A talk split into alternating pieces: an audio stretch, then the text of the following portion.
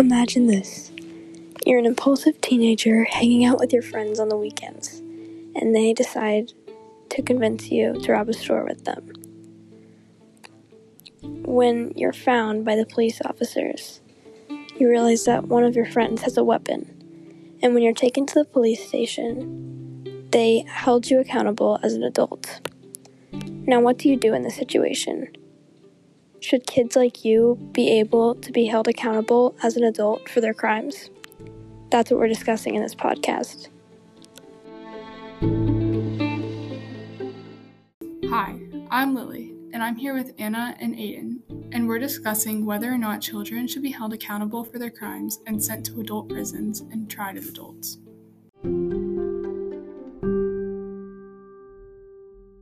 Okay, we're gonna hop into it. So, the first point I'd like to make has to do with the development of these children's brains and what this has to do with whether or not they commit a crime.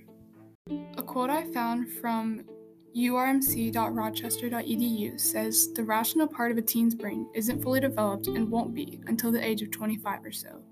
In fact, recent research has found that the adult and teen brains work differently. Adults think with prefrontal, the prefrontal cortex and the brain's rational part. This is the part of the brain that is responsible that responds to situations with good judgment and an awareness of long-term consequences. Teens process of, process informations with the amygdala. This is the emotional part. So basically what this quote is saying is how teens don't think based off of like fact and what they should be doing and having good judgment. They really think more of the emotional part. And this is big this is a big deal because when it literally teens and adults don't they don't think the same. And teens are a lot more impulsive and this is why. And um, another thing is that um, i found this from people.lono.edu it says first the age range are, is inherently a is an inherently transitional time there are rapid and dramatic changes in individuals' physical, intellectual, emotional, and social cap- capabilities. If there is a period in the lifespan during which one might choose to draw a line between incom- incompetent and competent individuals, this is it. So you're going through a bunch, you're going through puberty, you're going through all of these things, and you really aren't thinking based off of fact, and you have a ton of hormones, and it's just, it really is a dramatic changes going on. Um, I think that it plays a big role because the psychology of your brain, it really just like the way it affects you, it's like plays a big role in what you will do and how you act. And I think the fact that you weren't fully developed until 25 plays a big role in why children shouldn't should be or shouldn't be in um, adult prisons. Uh, that's a good point, Lily. I mean, how the how the brain grows is strongly affected by the child's experiences with other people in the world. Nurturing care for the mind is critical for brain growth. Children grow and learn best from a safe environment. They are protected from neglect and from extreme or chronic stress with plenty of opportunities to play and explore. And like there's uh, research that says that uh, there's differences between youth and adults that have uh, youth decision making, impulse control, susceptibility, and peer pressure as the differences between the brain. Uh, while these differences do not excuse youth from responsibility for their actions, the Supreme Court has repeatedly recognized that youth are less blameworthy than adults and more capable of change and rehabilitation. This is Aiden talking to Lindsay Quinlan. Uh, this is my interview. Uh, for the first question, do, should different ages of kids should different ages of kids have different punishments solely based on their age? Uh, depends upon the infraction. Uh, severity of infraction and age uh, could determine harsher punishments. Again, it just kind of depends upon the infraction. If it's something minimal like, you know, stealing or things like that, then it could depend on their age. If they're younger and they stole something minimal, then they can have a, a smaller punishment. But if they're, you know, younger and do a, you know, steal something more of value, they should have a harsher punishment. Mm-hmm. So. All right. Like, what do you think about, like, like you, you said, like something small like stealing. What would something major have to do for a little kid to get like a major punishment? I think the law states anything of value over five thousand. So potentially a car, something uh, significantly of value. All right. Uh, what are examples of punishments acceptable for kids under the age of 17? Under the age of 17, again, depend, depends upon the infraction. Are did somebody under the We'll age of 17 m- steal something? Or- Minor, minor infraction first. okay, minor infractions like Stealing. stealing, drug charges, things like that. Mhm. What are acceptable punishments? Mhm. Depends on how many infractions they've had. Have they had multiple? First If- time. First time offenders? Oh, I think you should always get. I mean, unless it's something pretty severe like stealing a car or taking a life or things like that, you should always have some kind of probation to be able to learn. Um, given a, you know, a clean history. If you do not have a clean history, then the punishment should uh, go according to what is needed for educational purposes. So if they're you know, doing something pretty significant and they need to have a decent punishment because of it. Um, I don't necessarily think jail time because I don't necessarily think that that is it. Uh, but I do think that there there are different punishments that are available that could be subjected to the child. All right, that's that's a good answer. Do you, uh, do you think it's acceptable slash unacceptable to uh, for a kid to get punishment inside the household as an actual punishment? Uh, yes, every kid needs to have have punishment if they do something wrong. Like instead of like capital punishment, like have their parents discipline them instead of like if like someone like stealing, like If you stole an eraser, like a Her- yeah, like that's a Her- on the parents. like a Hershey bar or something like that Yeah. from like a, a dollar store or something. Yes, that's on the parents because that is a, as a parent you should be able to educate your child on the moral compass of your life. If it's something minimal, yes, 100%. And but it again it just depends. Are you stealing quite a bit? Are you stealing a car? One Then Hershey bar. We're talking like minor, minor. One Hershey bar. like One some- Hershey bar, one eraser. Yeah, that's the parents. That's up Yeah. the courts. The legal, ref- like legal infractions and the legal amount as well exceeds the amount Mhm. of items stolen. All right. Uh, for and then what this should be one of the last uh, questions. Do you believe in the death penalty? For certain infractions, yes. Uh, should children uh, uh, for major crimes get the death penalty? Uh, potentially, it depends upon their age and it depends upon the infraction again. I hate to keep saying that, but you know, it's death penalty is severe, and uh, you know, I don't know if I could necessarily be the one to, you know, go through with everything, but it depends upon the infraction, it depends upon the child, it depends upon how many times they've been in and out of the system, um, and and what they did, and at what age did they do it? At twelve? Did they do it at 17, We're talking like 14, 15 right now. 14, 15? And what infraction did they do? Major, major, major. 14, 15 and murder or something like that? Yeah. Depends. If there is is this a first time thing? Is this is there a history of abuse? Is there I was about to say that. Do Something- you think mental health has a role? I do I think mental health is a, a significant issue, especially now in this world, and even more this year than any other year for people to be mindful of.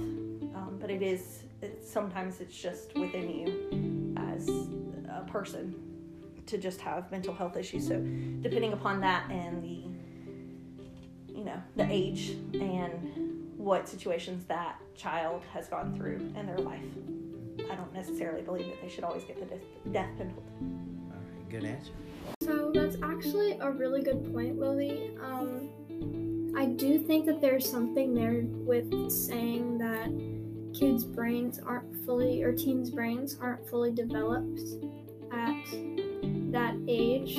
However, I do want to enlighten you with certain quotes. Um, this is one that I found from ncjrs.gov, and it says, as shown in Table 10, most respondents offered formal elementary and secondary education programs, special education, general equivalency diplomas, GEDs, preparation, individual counseling, psychological and psychiatric treatment, and 85% offered vocational programs, 50% offered college courses, 81% offered AIDS prevention counseling, and 84% offered health slash nutrition programs. So, just from that part of the quote, um, I think it's very interesting how a lot of adult prisons do offer Um, a lot of the services that people say only juvenile prisons claim to have, such as primary and secondary schooling options. Um, I do think that this quote is saying that maybe the adult prison might not be as bad for the child as it might seem in just the statistics because these are statistics and they're saying otherwise. Um, another quote I found from NCJRS says Youth must comply with grooming standards, attend study periods, and maintain their cells in accordance with SMU regulations. All youth are expected to participate in physical fitness, mental awareness, and recreational programs, which encourage word search contests, puzzles, and fitness challenges and testing. So, this basically shows that adult prisons can be um, comparable in a way to juvenile prisons by offering them activities um, and other sorts of things that can encourage brain function. Um, to go along with your point, um, since teens are in such a critical stage of development in their lives, uh, a lot of adult prisons do offer um, services to accommodate that. So, the following clip is of me interviewing my mom and I had asked her a question relating to psychology, and I had asked, should different ages of kids have different punishments solely because of their age? And in the example I gave her, stated at the beginning of the podcast, I asked her in that situation where a kid was arrested and tried as an adult, if their punishments should be different, just solely on their age. Um, the thing about that question that made it hard to answer was because they were so close in age, some might say, um, a difference of five years, 13 and 18. Um, but here's what she said. In teens' brains, the connection between the emotional part of the brain and the decision making center are still developing, and not always at the same rate. This is why teens can have overwhelming emotional input, and they can't later later explain what they're thinking. They weren't thinking as much as they were feeling. I think this uh, relates to Lord of the Flies a lot because people tend to make rash decisions when they're rash decisions when they're uh, excluded from a group. Like when they were shunned from a group, they couldn't speak, eat, or take part in any activity with the tribe, or even sleep near the tribe. So let's say a child committed a major, major, like top of the bar crime uh, what age do you think they should first be held accountable as an adult slash tried? Again, it depends on how many infractions. Major, like first time, like. First time, and we stole a car, or. No, like major, like mass murder or something along those lines. Um. Probably, what, 16? Um, because at that time you've formed enough of your 15, 16, something along those lines, you could potentially be um, because you've had enough life experiences to know uh, the value of life um, and things like that. I, I, do think that they could be um, tried as adult if they were 15, 16. Somebody 12, somebody 10 might not understand the severity of life or the severity of what they're doing, dependent upon you know their upbringing if they didn't have you know, significant moral judgment brought into them, um, they might have more, more of an, they don't understand as much what they've done. If a child committed not like say like murder against you, but like top of the eh, top of the end crime, but just not like taking any life, and that was against you, do you think that they should be tried as a minor and adult? It depends again, what age. Uh, we're talking 15, 16 right now. We're talking or uh 17, 15, 16, 17. 15, 16, 17 in, um, you know, assault. A major crime, yeah. You're talking like assault. Battery, stuff like that, yeah. Okay. Um, I don't think that they should get the death penalty or anything like that, but I do think that they should have some type of, you know, recourse because of that. I don't necessarily know if juvenile detention centers would be there, but I do think that volunteering at, or force volunteering, shall I say, um, at community service. Uh, but more than that, uh, where you have to live in a home for battered women or battered men. Again, there's two sides to every coin. So, uh, you know, seeing those real life stories and hearing them and being a part of those families and seeing, you know, the consequences to not just your actions, but every other person's action that learning. I, think if there's a value of learning from it, you don't necessarily have to go to prison or jail or things like that. So you believe like programs like on like the TV show Scared Straight, uh, you believe those are like should be like one of those cases where they're used? It depends upon the child. Yeah, if this is a first or second infraction and they're, you know, just trying to deal with their own, I don't know how to say that, deal with their own insecurities or uh, you know issues and they don't understand then i think that a scared straight could 100% work for those type of people.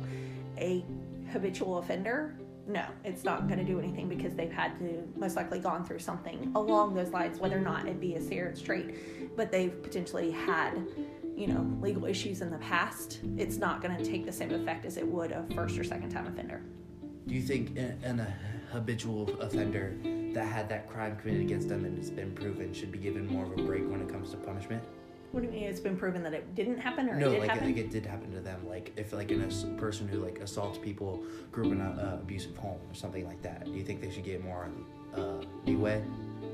Um, again, it depends upon the assault. Um, was it to a girlfriend? Was it to a boyfriend? Was it to you know, a parent? Was I it would, to I would go a teacher? like a significant other slash significant- friend. Okay. Um, if it was something along those lines, because there is there's emotional ties there that I do think that there. I think everybody in those situations needs an insane amount of counseling because counselors are trained to be able to deal with that. So in in accordance to whatever punishment they receive, counseling should always be for any one of these children that has gone through things just because it you might not have had the best upbringing or not uh, there's always a value in therapy and there's always a value for um, kids that might not again have that moral compass you know put into them they need to have some kind of therapy to be able to understand severity of actions. Uh, do you think that uh, like kids who committed like a top end crime but like on the lower end, like stealing a car or something along those lines, should have an opinion on whether they're charged as a kid or an adult? Like a first time offender. Um, I don't, but I do think that the jury and or character witnesses would be their that child's voice. So if in a court of law they decide to, you know, are debating between adult and child, character wit- character witnesses are where uh, it can play either role. So defined whether it's you know just Like- because you're 17 18 doesn't necessarily mean that you're the brain power the the emotional ties of a you know of a 18 year old or a 30 year old but some 12 year olds have the brain power and the um, maturity of 30 year olds so again it just kind of depends upon the child and that's where character witnesses on both sides would would be in play. You believe like a like a what if like a first time offender, like a normally good kid, just goes and beats someone something like that? Do you think they should have like I, I think I should be charged as a kid for this, this, and this reasons, and it should be like an actual like, thought for them to be charged as a kid? uh, a good attorney would do that for you, um, not the child. Sorry to go all legal, but let's go there. A good attorney would be able to provide that, whether they are state issued or, you know, parent funded attorney. Do you think that um, they should receive the same punishment, and what kind of punishment would be acceptable? In that particular case, I think a 13 year old and an 18 year old would receive different punishments because of their ages. I would definitely require each age to go through a some type of rehabilitation program while in prison. I do think a prison sentence I feel like this interview really accommodated to the pathos side of um, my interviewee because I, um, I kind because I know my mom loves kids, so I wanted to appeal to her in that aspect by saying if there was a 13 year old, someone similar to me or my brother, how would that play into your opinion of whether we are tried as an adult or tried as a minor. And even with all of these opportunities for people who are in correctional facilities, um, adults and juveniles, many prisoners still face extremely harsh punishments, and these activities don't take away from these punishments. Um, a quote I found from NCJRS is There is no typical juvenile sentence for someone who is found guilty of a juvenile crime. A juvenile sentence can range from several hours of community service to two weeks in a non secure juvenile detention facility to years in a secure juvenile detention facility, followed by years in a state or federal prison. This quote basically shows that there's a there's a total um, range of, of punishments that these juveniles can have. Some ranging from very petty crimes and they will be put in juvenile jails or just do community service, and some will be in adult state prisons, and that can be very extreme in some cases, some might say. But the the question that we're debating here is um, some is the punishment. Obviously, this punishment is supposed to encourage to not do it again, and so hopefully the punishment says or shows the kid that they have enough time to reform and become a functioning member of society.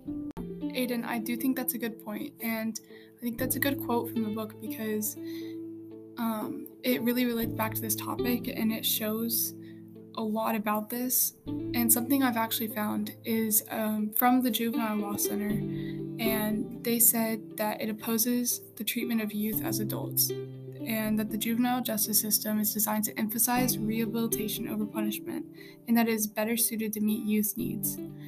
When youth faces possible, possible involvement in the adult system, we advocate for adequate due process, including ensuring that the decision is made by a judge, following by full and proper hearing with the opportunity to appeal. And I think this is very important, and the fact that it's also coming from the Juvenile Law Center is a, is a big deal because it is they're tell, they're saying that they do not support the treatment of youth as adults, but when they but they do advocate that they are advocates that if they are being tried as an adult that it's very like very clear what's happening and do like adequate due processing and things like that because there there is a, there gets a lot of confusion with a lot of things with kids because they don't really understand what's going on a lot of the time. And um, this is shown from it's from digitalcommons.com and it says unlike the juvenile court the criminal court failed to communicate that young offenders retain some fundamental worth with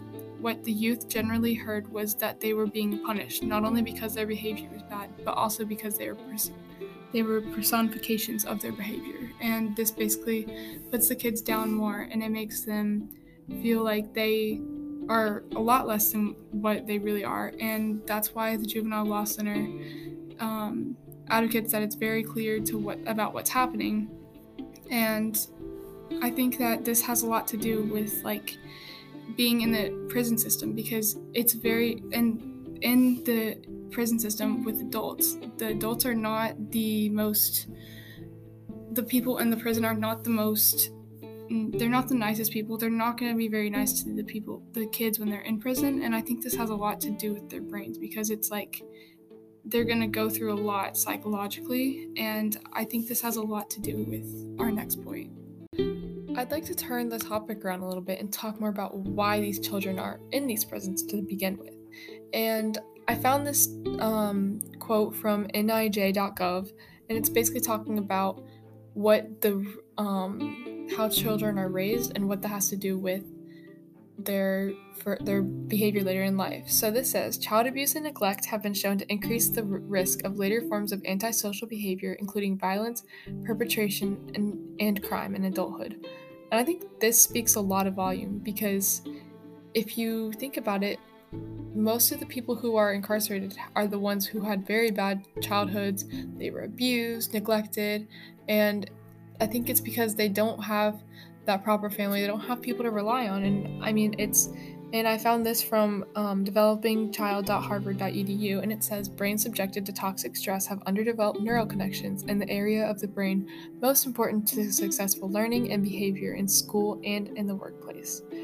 Which that goes off what I just said. It's like these children don't have fully, de- these children are literally not able to fully develop because they are neglected. And that's kind of why they're more impulsive and they're more likely to commit these crimes because they were they don't have these neural connections in their brains and they don't have and it's why that they're it's why they have more antisocial behavior perpetration and crime and it's a major issue and i think that it's not just the person it's not the kids who are born it's more about how they were raised in nature versus nurture and what that has to do with it not exactly the child is born evil it's more the child develops into evil so I'd like to add a clip of an interview I did with my mom because I asked her some questions that relate back to these topics. And specifically, I asked her one question, and I asked her how much she thinks the upbringing of a child plays into the likelihood to commit a crime. And here's what she had to say It's everything. 100%. What do you mean by that? I mean, and how a child is brought up. You know what? I would say it plays a, let's just say it plays a huge role. The child that is taught right from wrong and given love is much less likely to commit a crime, or a child that has a stable home life and is, you know, provided for, given love, feels safe. You check all of the boxes of a person's need, they're much less likely to resort to something like that. So, as you can see, she's basically saying that children who are raised and have loving, stable homes, who have, like she said, who are loved for and taken care of and given their basic needs are more are more likely to go out in the world and not do these horrible things that um, children get incarcerated for and are sent to the adult prisons for. So she's basically saying that the upbringing of a child is like, she said it's everything and it's plays a huge role in it. Yeah, Lily, I totally agree. Um, according to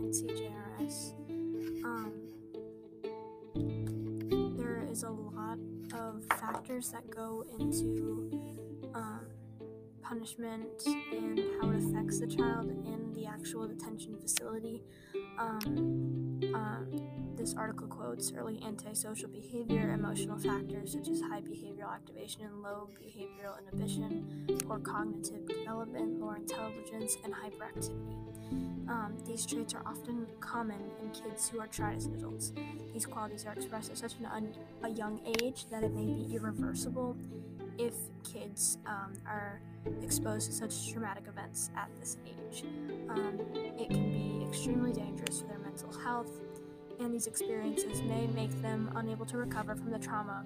And this basically shows that it might make them end up worse than they were when they were put into the facility.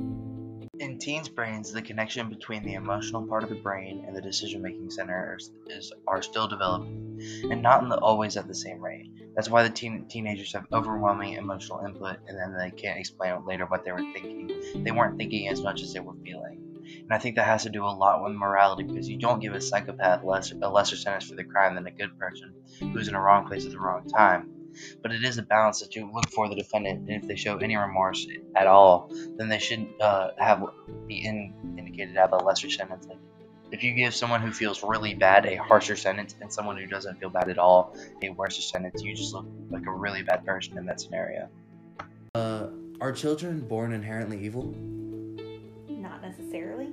In the eyes of God, no. He makes us all perfect. It's our sin that makes us uh, imperfect there are mental health issues for children, adults that are just inherently in you. Um, does that necessarily make you an evil person? No. Do situations with mental health, situations and mental health make you evil? Potentially. Do situations just make you evil? Potentially. But there are also good people that go through really tough, horrible situations that are not evil but there are people who go through those same exact situations and it, they are evil. So uh, inherently evil, no, because going the Christian are out. God didn't make us evil. We are perfect in His eyes as a baby. we choose and things happen to us with sin that makes us not evil, but not perfect in the eyes of God. And that's where forgiveness comes in and salvation and things like that come in play to wash away those sins. But inherently evil? No.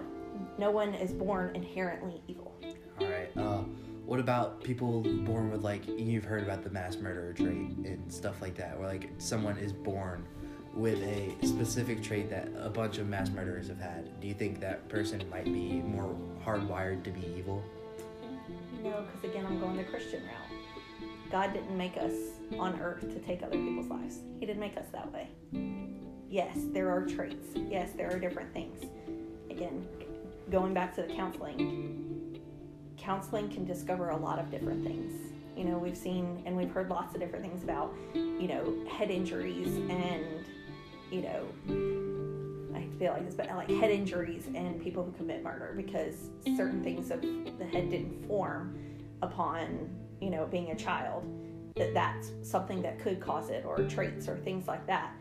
But there are also lots of people who have head injuries that don't want to kill people or hurt people or things like that. So those type of things, it, I, every person's different, and that's why I don't think that a trait necessarily guarantees that you're going to be a mass murderer or a stealer or somebody who's being, uh, you know, who has to go through the legal system of punishments. All right. How much of a role do you think the uh, child's upbringing plays in their likelihood to commit a crime? Unfortunately, a lot. Um, kids without morals um, that just didn't get that type of opportunity. Kids that didn't necessarily grow up in a loving home or at least a loving, not necessarily family, but with love people that didn't grow up with Christianity in their life or, or any type of religion, not just Christianity, but with any type of re- religion, they don't they don't necessarily feel the impacts of certain things. So um, I do think that it plays a big role on you forming as a person. I mean, think of the things that you got through in your life and how much they formed you now, and every other kid that's you know in your class and things like that.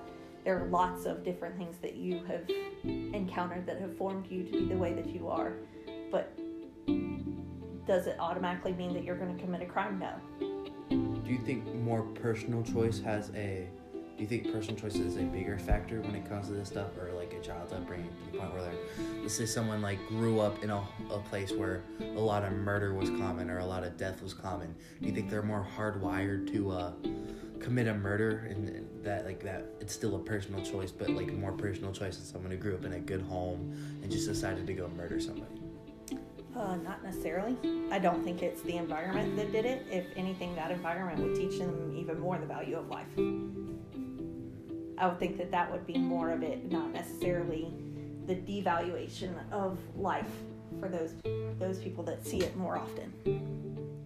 Um, what about how like we did a study in class? It's like nature versus nurture, where basically someone like can grow up in two separate places and end up completely separate routes with good parents in a bad 100%. home or good parents in a good home or bad mm-hmm. you go along those lines do you think if a bad person in a bad home is more more like hardwired to be a worse person in general? No. Because that's something God gave us is free will. And that there are a lot of people that grew up in really, really, really bad homes and want to break the cycle and see the value of breaking the cycle so that their children and their grandchildren, or eh, eh, not even that, just see the value of their life of that cycle changing for them. So I don't necessarily believe that somebody who grew up in a bad home is automatically, you know, more likely to commit a crime or more likely to go into issues. Yes, there is nature versus nurture 100%, but there are tons, tons of people who have been nurtured that commit heinous acts of, you know, horrible different things that grew up in a fantastic home with, you know, both parents there in Christian homes that still do these things. So there is free will. Free will is everything in these people. But again, that's mentality issues. If, if you have, you know, behavioral issues, if you have things like that that are mental health issues that need to be addressed, that's something that hopefully the parents can see, and if not, friends, um, close relatives, somebody to be able to see, to be able to get therapy for whoever if it's needed. Um, if not, it's just something know that you want you want to be mindful with your kids. You want to constantly be as attentive to them as possible so that you can see these things prior to.